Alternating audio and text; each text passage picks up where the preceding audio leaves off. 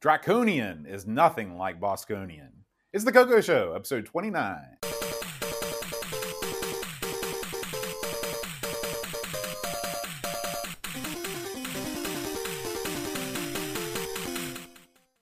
Hi, everybody. Welcome to the Coco Show. I'm John, And I'm Aaron. and today, Aaron, we're talking about Draconian. Ooh. Now, when it comes to your medieval uh, mythical beasts, Yeah. you got your griffin, Yeah, yeah, you got your dragon, yeah, you got your uh, leviathan. yeah. Do you have a favorite? A favorite mythical beast? Yes. Well, I like the Kraken. What about him? Okay. Because I like his booze. Ah, You know, so he's he's at the top of the list. Plus, he's a Harry Harryhausen stop motion animation. Really, uh, the Medusa is awesome. I'm going back to Clash of the Titans again, but the scenes.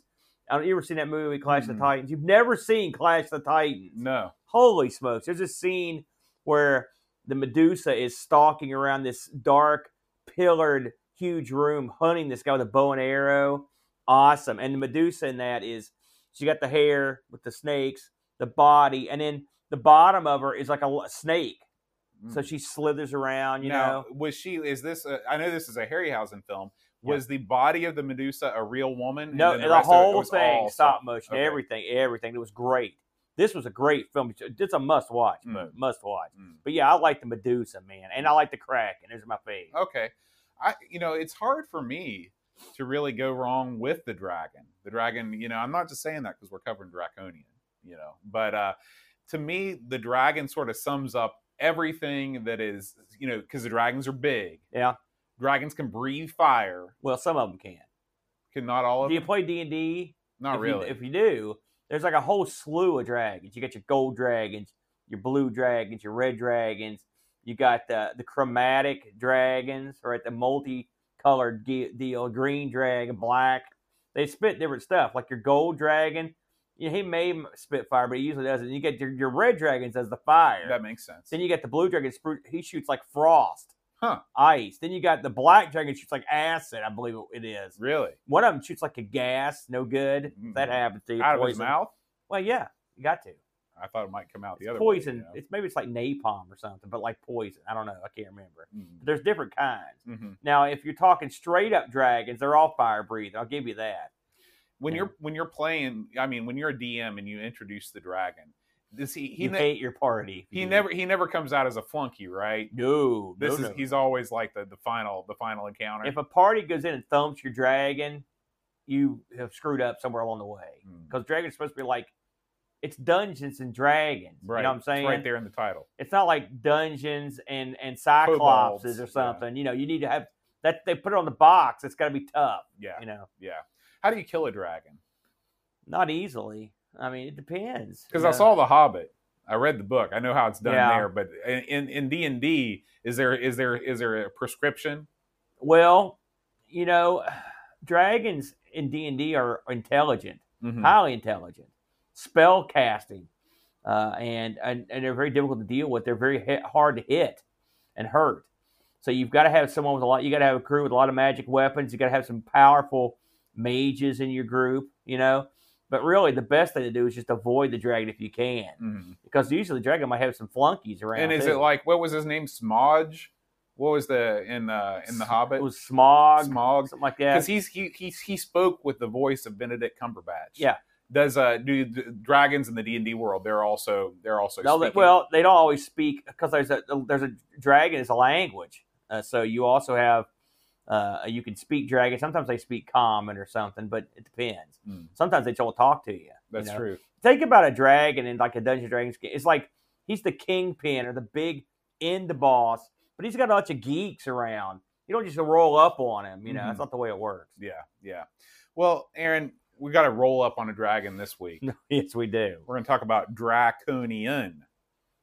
We sure are. But before we get into that, Aaron, we are going to do a little bit of Coco unboxing. Oh man, Look at Oh, this. man. Look at this. We, this came to me from cocoman.biz, Aaron. This came to me long ago, and uh, we forgot to open it on last month's show, to which I'm eternally apologetic Yeah. to Coco Man. let's see what you got here.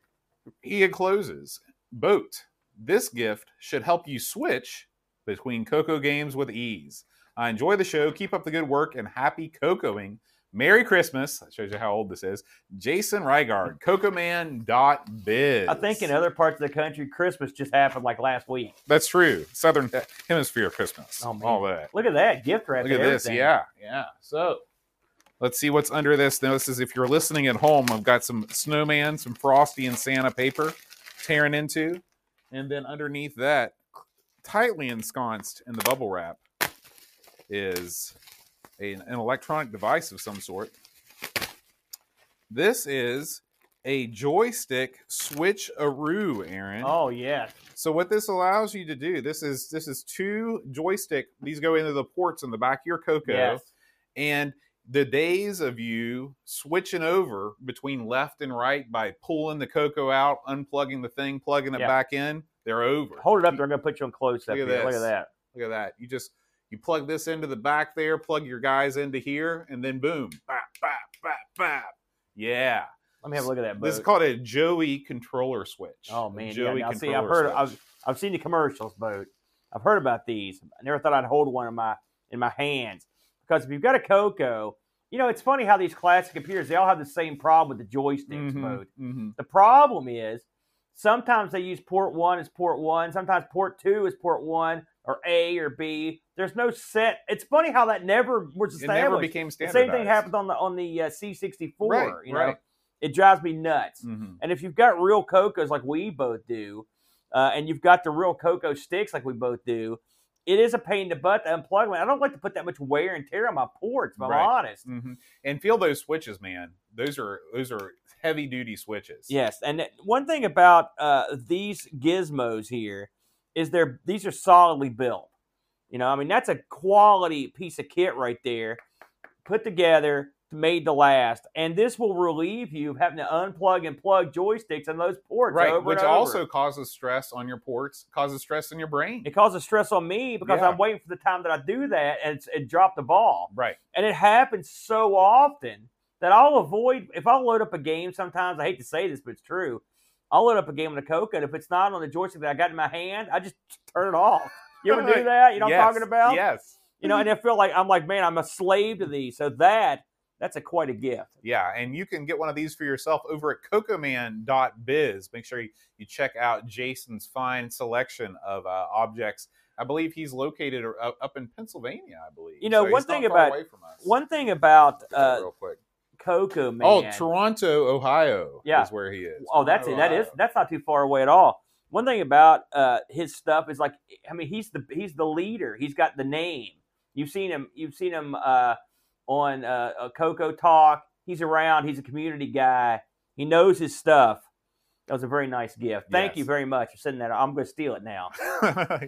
I'll let you borrow it one yeah, day. thanks, dude. I appreciate that. All right, Very Aaron. cool. And before we move on to this week's game of the week, Aaron, we'd be remiss if we didn't mention the newest sponsor of Coco of the Coco Show, uh, RetroRewind.ca. Oh and man, Aaron, what a I've week! of. You know, last week we ran the uh, the ad about the uh, Coco SDC. Yeah. and uh, and that's recently been added to the catalog. But Frank, he's been a busy boy. Yeah. and he keeps adding more and more quality stuff to his page over at Retro Rewind, including Aaron. Uh, two features I want to talk about. The first is the old Hitachi 6309 CPU. Yes. If you spend any amount of time with anybody involved in the uh, Coco scene, they will start to slowly berate you at all chances no. if you have not yet upgraded But your CPU. they prod you in that direction because it's good. Listen, I, when I got back into the scene, you know, I'm back in the scene. Mhm. Uh, they told me it's like, listen, you need to do this, and, you know, to your Coco three. And I, the funny thing is, I just did it. I just, I just popped it right out. It was, an, it's not hard to change really if you have, to, if you have any soldering skills. Uh, but uh, it gives you, uh, it, it can be made to give you a certain boost of speed. I believe it's also a lower, uh, a lower voltage Mhm. part, so you generate less heat. Mhm. Plus, it doesn't hurt to pop one of those things out and put put a new one in. And Frank is now uh, he's distributing these, correct, Bo? That's right. That's right. You can get both the CPU itself, and Frank also offers a custom install. Yeah. So if you uh, this actually this includes uh, the Hita- the uh, 63 and it's the 63B09E. If Yeah. you were curious about the exact chip, uh, you can send your Coco to Frank. He will install it for you. you can either get the chip itself, only 18 bucks. Yeah. Cheap. Yeah, cheap yeah, yeah, yeah. Or you can send your whole Coco up to Friendly Canada and he will install it for you. This price includes the chip and the install, 48 bucks. listen, I, I will say this, and I have experience because I've done this twice now. Okay, so here's the thing: if you buy the chip from Frank, bear in mind that you'll be soldering on a machine that's uh, becoming far and far more difficult to replace. Mhm. All right, so you could, I mean, I'm a pretty good hand, boat, and I had top shelf equipment, suck out the solder and sw- swap that chip. 48 bucks is such a cheap deal. It's almost like, eh, why bother when a pro can do it? Frank's got decades of, of top level experience in the field. Yeah. Right. I mean, this guy's featured on television programs. He's a big deal. When you send your stuff up to him, you know it's going to be done professionally and with the best equipment, equipment that people like us can't even get. You know, because it's a he's a big deal. Uh, so, and and I remember when I first got the Coco, and they were like, "Listen, you need to get this chip," and they said you should get the chip for the reasons I mentioned. Plus, they said coming coming in the future, there will be games that require this. A lot more games that require it. There's going to be. It'll help you if you're using uh, various operating systems on the machine. Just go ahead and do it. It's a good thing to get done. And they were right because lo and behold, here come more stuff that require that chip. You know, so get it done now. It's a good thing to do for the quality of your use of the Coco. It's also a good thing to do for the safety of the Coco. There's no bad uh, side to this. Get it done. It's cheap. Now's the time. And speaking of cheap, you can save 10% off this or any order from Retro Rewind by using the promo code Amigos10 at checkout. So don't forget, save 10%, use the code. Right on, brother. We thank Retro Rewind for being a sponsor of the Coco yes. Show. Thank you, Frank. Let's talk Draconian, Aaron. Oh man, boat. You know, Draconian. Now, before this week, we I know you had played this one, hadn't you? Oh, yeah. Oh, yeah. So this is one that was known to us. It's sometimes we know them, sometimes we don't know them. This one Mhm. we knew. Uh, this one developed by uh, Mike Hughley. He'd actually worked on a couple other games that I could find when the Coco. One was called Alcatraz Two. Man, you don't want to go to Alcatraz for a second run. It's like The Rock, Two. Yeah. They never made that. and then Grabber. Man, you don't want to. That's why you're at Alcatraz right there. Right. Uh, this one now here's an interesting uh, rabbit hole I went down. Uh, this was published by Tom Mix Software, but in my I was looking around to try to find art for this game, uh, like box art. Right. now, and I talked to people that own this game, including our good friend L. Curtis Boyle, and a lot of the Tom Mix stuff was just distributed in the old baggie Mhm. with maybe an instruction card and a tape or a disc that just had a generic label on it, Mhm. right?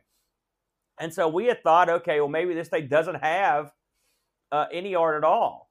Well, lo and behold, uh, I, it's funny. I looked up, I looked up Mike Hughley's name, and a French webpage popped up and had a very small thumbnail of a draconian cover. Really? And so, uh, and it was, but it said it was published by Microdeal. Okay. Okay.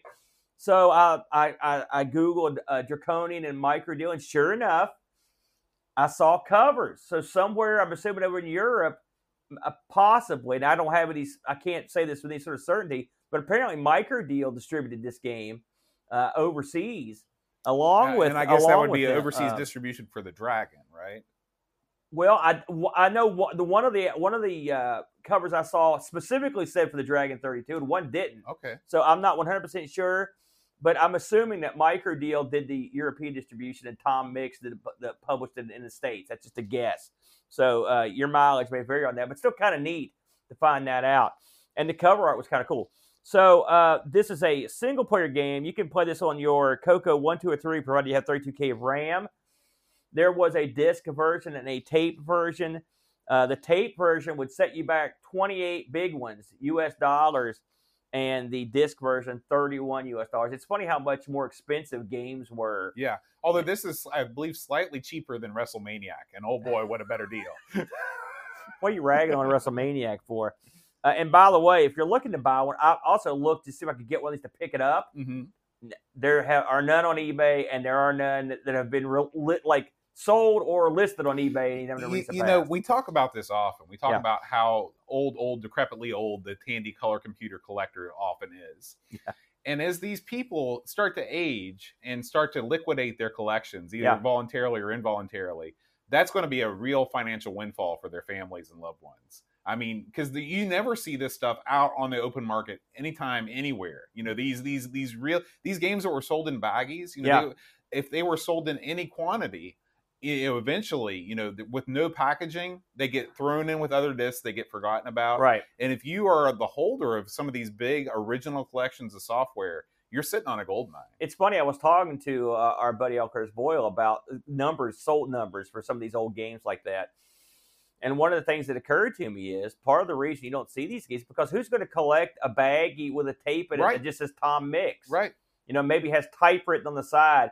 Even if you had an original version of Draconian, for example, without the box, uh, if you just had, I mean, think about how uh, if you were collecting for, like, say, the Amiga, for example, the PC, and you didn't get the box, all you had was a cassette or a, a disc that just had, was blank and just had typewritten the name of the game on it. Well, who would collect that? No one would care, Mhm. you know. So And I guess There at, at go. some point, I wonder if there's ever going to be a service that even looks at the baggie and say this is an original baggie, not necessarily for Coco stuff, but real like the original Ultimate Ultima, game. yeah, that's the stuff one that like comes to that. mind, yeah. I don't know. I mean, maybe you're maybe you're uh, birthing a, a new a new venture. Send here. your plastic bags to me for authentication. How do you authenticate a plastic bag boat? You gonna you gonna test I it? got methods. Oh my god, I don't want to know them. So, what did uh, Mr. Hugler here put together? Well, what you've got here, boat, is a spin on the old arcade game Bosconian. Now, have you ever played the old Bosconian back in the day? You did. Uh, I never it. played it back in the day, but I played it before I played Draconian. So uh, the the arcade version of Bosconian uh, has you going around and and blowing up bases in a in a ship with a radar. Now you know what it reminded me of, Bo. Well, I'll tell you exactly what it reminded you of, and that's a game called Rally X. That's ex- that's exactly right. I hated Rally X, by the way, but I liked Bosconian. Go figure. Well, I'll tell you the reason why. Because Rally X is gets annoying because you're constantly having to negotiate the roads. The, Yeah. the roads are narrow. Bosconian takes all of the good parts about Rally X, the the radar, the various things you have to collect on the radar, and it removes the roads. Yeah, and in, in a lot of ways. And now Bosconian, its claim to fame was that it had digitized speech. Yes. uh, that got real weird. It Well, we'll weird talk sound. about that in a second. you know and uh it uh you but it, otherwise it was the same kind of basic game you, you could shoot multiple directions real quick because you could spin your ship around but it had the radar it had enemies coming at you it had static things that kind of hung in the sky that you could run into What? Okay, now we'll talk about it. okay go ahead. What's the deal with the digitized speech in Bosconian? i don't know because I mean, it's just like surely they knew that it sounded like that, and they they still went with it. it sounds kind of i mean it's it's so it's it's so weird it's a lot like gorf and it doesn't sound like this mind you but it's the same sort of effect on you you hear it the sound in gorf or wizard of Wor and you're like that's unsettling Right? and this and this is unsettling in a more refined way but it is unsettling to hear it Yeah. i agree with you on that Now, Bosconi, it's it's really unfair to call this game a clone. Right. Of, of that's why i called it a takeoff a takeoff is a better word. what you've got here is someone played some Bosconi, and you're like, well, that's okay. Let's see what we can do here. And so what they did was, in a lot of ways, I think this is a superior game. Not in one big way, which is speed, Mhm. but otherwise, it's a superior game. So this game has you in a little rocket ship, and your goal is to go around this uh, small, I guess, pocket universe and destroy bases. And in the bases are are, are captives or or your pilots or whatever you want to call them, friends, little men that you run over. I like over. to think about them as astronauts. Okay, yeah, that makes sense. And you run over them and pick them up, and after you've blown up the base, the bases consists of uh, their their structures. At every corner of the structure is like a a, a round, uh, like a bulb. It's like a round bulkhead or something. You've got to blow away, and if, when you blow all of them away, the structure goes away. Yeah. So the structure in Draconian is a triangle. right. And uh, and so if you think about a triangle that's got three orbs on each corner, or an orb on each corner, if you blow all three of those orbs up, then the uh, the astronaut is freed, and you run over him to to collect them. Now, as you get further in, these structures get more advanced uh, uh, than they are at the beginning. so they're not always triangles. Well, they they're triangular in shape, but there's a, additional ones attached to the. You know what I'm saying? So there can be like a structure made of like four triangles, I see. like in, in a yeah, thing. polyhedron. So now in the in Bosconian, you are a, you aside from the fact that you can hit an asteroid or whatever, you're also chased by stuff, and it's, it's the same thing in Draconian. Except in Draconian, I love this. They twisted genres here, and that's what, another thing I like with this game. Instead of being chased by spaceships, you're chased by little dragons. Event well at first, and the dragons they look like little dragons. They soar around and they actually fly really very nicely in little Right. arcs. Well, and and I also question the. Well, this is one of the things that I love. There's a lot of things I love about Yeah. this game. One of the things I love about the game is that the dragons they they chase you, but they don't really chase you. It's like almost like they've got pre-programmed paths that they're flying in, Yeah. and they, and it, it gives you the illusion that they're chasing you. Yeah. because you can evade them and they will leave you alone. Yeah, and but they fly in a very they're very be- in a beautiful way. They That's do. all I can say They about do. it. It's it's kind of neat. Um, and so as you go through the game, you you're going through, and the radar has listed all the areas that have the uh, structures you have to blow away to save your guys. Okay, once you blow away all the structures, and and you can, and by the way, you don't have to save the man, but you do have to blow the structures away. Saving the man gets you points. Uh, once you've done this, there, there, this uni- pocket universe has an exit, has an entrance and an exit. The exit's at the top of the screen, the very top of the radar, and it's a tiny little uh, chamber, a little passageway that is just barely wide enough for your ship to fly through. Mhm, Okay, yeah. until you've blown away all the same, all the uh, structures. This thing has a, a door on it, and when you blow them all away, the door opens. When the door opens, you can freely pass. Not easy. In fact, one of the hardest parts of the game is lining your ship up to get out this chamber. Yeah, And then you go into this um, area that has this huge mechanism that surrounds your ship. I don't know if it's like a space station or what. I always pictured it as you were flying out. It, it doesn't make any sense, but Yeah. you're flying out of the you're flying out of space, and it's like you're docking in your space station. Yeah. uh, because there you have different machines and things. And in my mind, that was where you let all the astronauts out, and you know you take a breather, you fuel up, you get a sandwich, and then it's off to the next the next universe. Right, and then you are literally let go out of a, out of a similar door that you came in uh, when you uh, go out. Now, all this is fine, and it works out well, uh, but they spice this up a little bit. Mhm. Well, how do they do that? So you've got the we've mentioned the asteroids, we've mentioned the mines, we've mentioned the dragons that come out at you, little dragons. The little dragons are maybe a smidge bigger than your ship. Okay, if you take too long, then you got a problem. You get a warning message on the screen, and you know something bad's coming. And what's coming is the draconian. Okay, the draconian. Is he named as the Draconian? I well, I mean, if you look at the logo, there's a big picture of a dragon's head, and it says draconian around it. So I'm just assuming that's that's what he is. yeah, Right. all right, that's fair. And I assume the things chasing are like his babies. And I also I picture the draconian as a woman, as a female. Okay. All right. I just I don't know why. Sexy dragon. Yeah, well, no. It, hey, listen, those those they'll get you. And so, at some point, the draconian is unleashed on on the pocket universe you're in. Right. And what does that mean? Well, that means it starts at the bottom and slowly works its way up the screen towards your character. Okay. There's no avoiding the draconian except for leaving. That's the only way you can get. You can avoid the draconian. You can't kill the draconian. You can't. You can shoot at it. It won't do anything Mm. and it's huge, beautifully rendered dragon on the screen. Takes up a big chunk of the screen, doesn't it, both?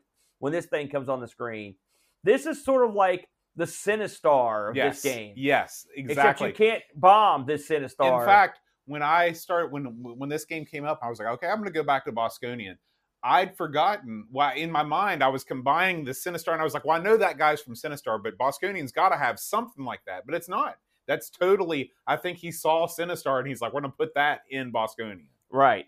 So this gives the game some urgency. Now, uh, some people don't like timers, and that's okay. Uh, and this, ha- but this game has whatever that timer is. And it's not a visible timer. and you because you don't want it because otherwise there's nothing to make you leave the zone so you Right. had to put something in and so if you're going to put something in it might as well be one of the coolest things you're going to see on the coco full stop Right. graphically right. this thing comes out and you know you're in trouble Mhm.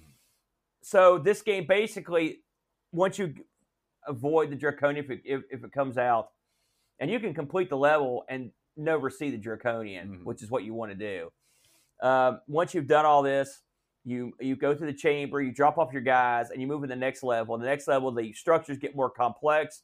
There are more guys. Also, they're spread out further, so there's you have longer to travel. The game, the ship you fly in this game is a is basically an eight directional, and I mean eight hard directions. Just like you know, you can go up, diagonal, right diagonal. I mean, it, you those are the directions. There's no subtlety in the between. eight cardinal directions. Right. And so that's important because driving around your ship is not easy until you understand how it works. You know, which Bosconian also had these sort of hard directions. Yeah, it's an eight it. directional thing too. And so uh, there's no you're always in a lane basically when you're in, when you're flying around. Again, it makes it difficult to shoot stuff because you've got to line these shots up while you're moving, while you're avoiding obstacles in front of you, and while you're being pursued. So shooting a, a base with three of those round bulkheads, it doesn't seem like it's that tough until you're out there trying to line this stuff up with all this stuff going on. I'll tell you what else. This is I'll tell you what else makes this a lot harder than Bosconian. In Bosconian, whenever you shoot, you shoot out of your hindquarters and your forequarters. Yeah.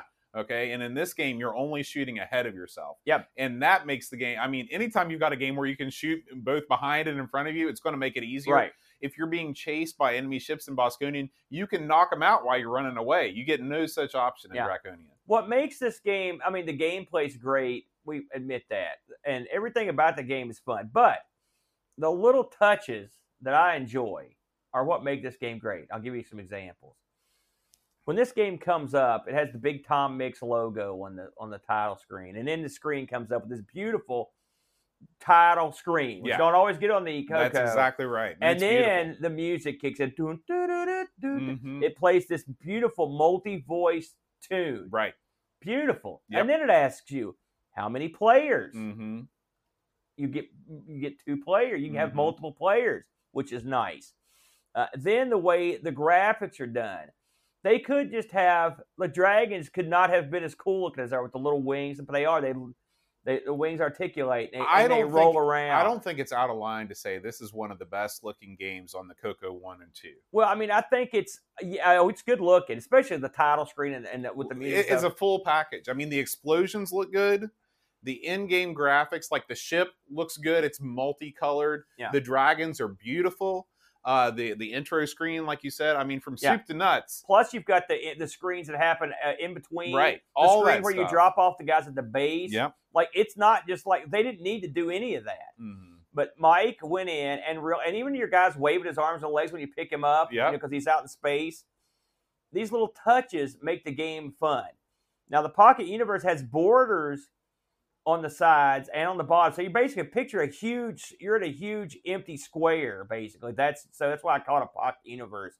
So there are sides to it and stuff, and you'll have to go from one side to the other on some of these screens because of the of this of the how the layout is for the various structures to take out. Bosconian did not have uh, uh, uh, an element to it where you would pick up a guy.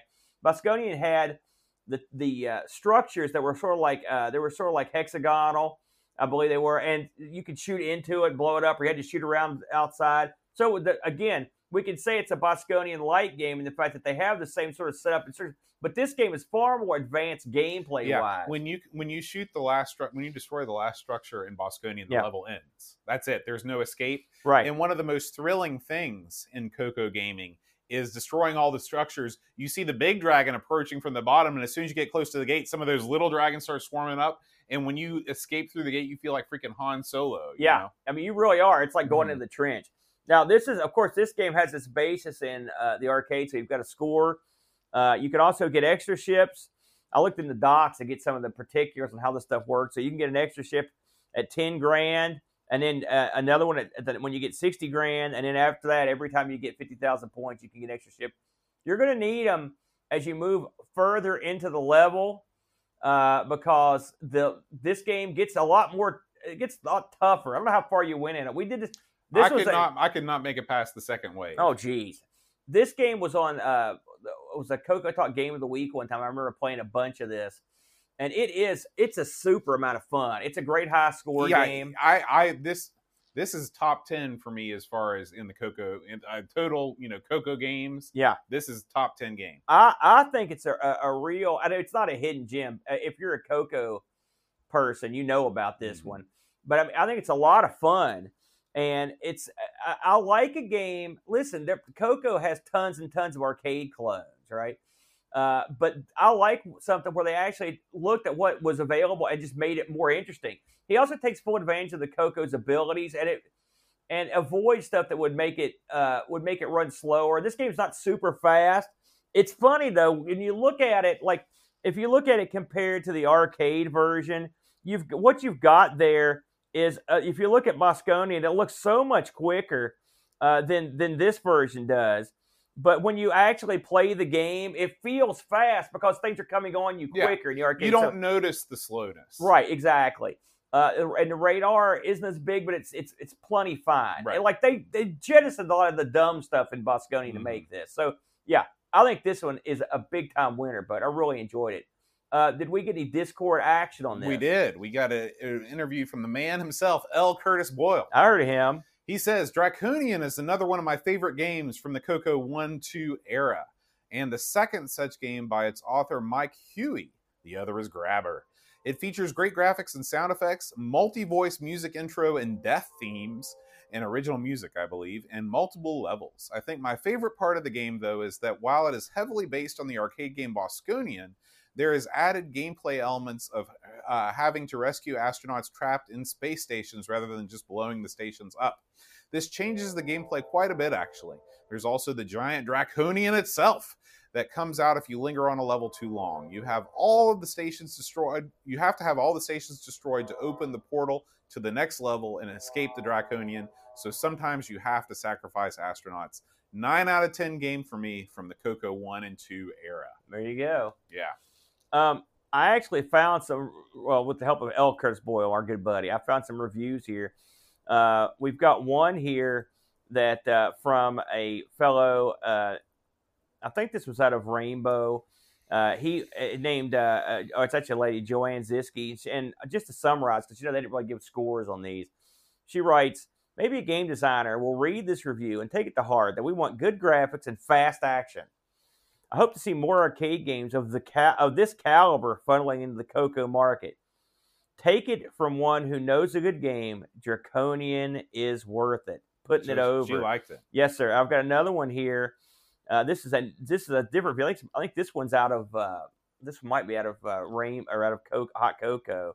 Just to summarize, this is from Charles Springer, who writes: the real advantage of Draconian over the majority of space games is the variety of graphics is demonstrated in each new sector and in every aspect of the program. The level of difficulty increases with each new plateau, and the challenge continues to build the longer you play the game. He put it over big time as well. Liked them, both liked them. I've never I've never met anyone that didn't think this was a top shelf game, both. Yeah. So Yeah. we give this one the enthusiastic thumbs up. You know what else we give two thumbs up to, Aaron? I don't. Our Patreon supporters. Oh yes, we love them. We want to thank, first of all, our Coco Show superstars, the Game Selection Committee, Robert Murphy and Steve Rasmussen. Good choice Thank this time. you guys. Yes. Yeah. And we also want to thank our Coco Show supporters L. Curtis Boyle, All hail. Graham Vebke, Edvin Helland, Steve Rasmussen, Buttons, and William Becker. Thank you. So, Aaron, next week, and now next week, I mean, on the next episode, next month on the Coco Show, we are going to be playing a little game I like to call The Amazing World of Malcolm Mortar. Okay. Okay. Okay. Sounds good. Yeah. So, we hope you've enjoyed the Coco Show. If you like it and you want to check out our other shows, we do uh, uh, the uh, Amigos, Everything Amiga, Our Sinclair, and American Take on the ZX Spectrum. Uh, we do a show about the Atari ST called oddly the Atari ST Show. Good name. Uh, and we record these live on Twitch, twitch.tv slash Amigos Retro Gaming. it's So if you- madness. if you want to watch us live, you can. it's time to wrap this one up, Aaron. Yeah. So there's only one thing to say, and that's all hail. L. Curtis Boyle. Mm.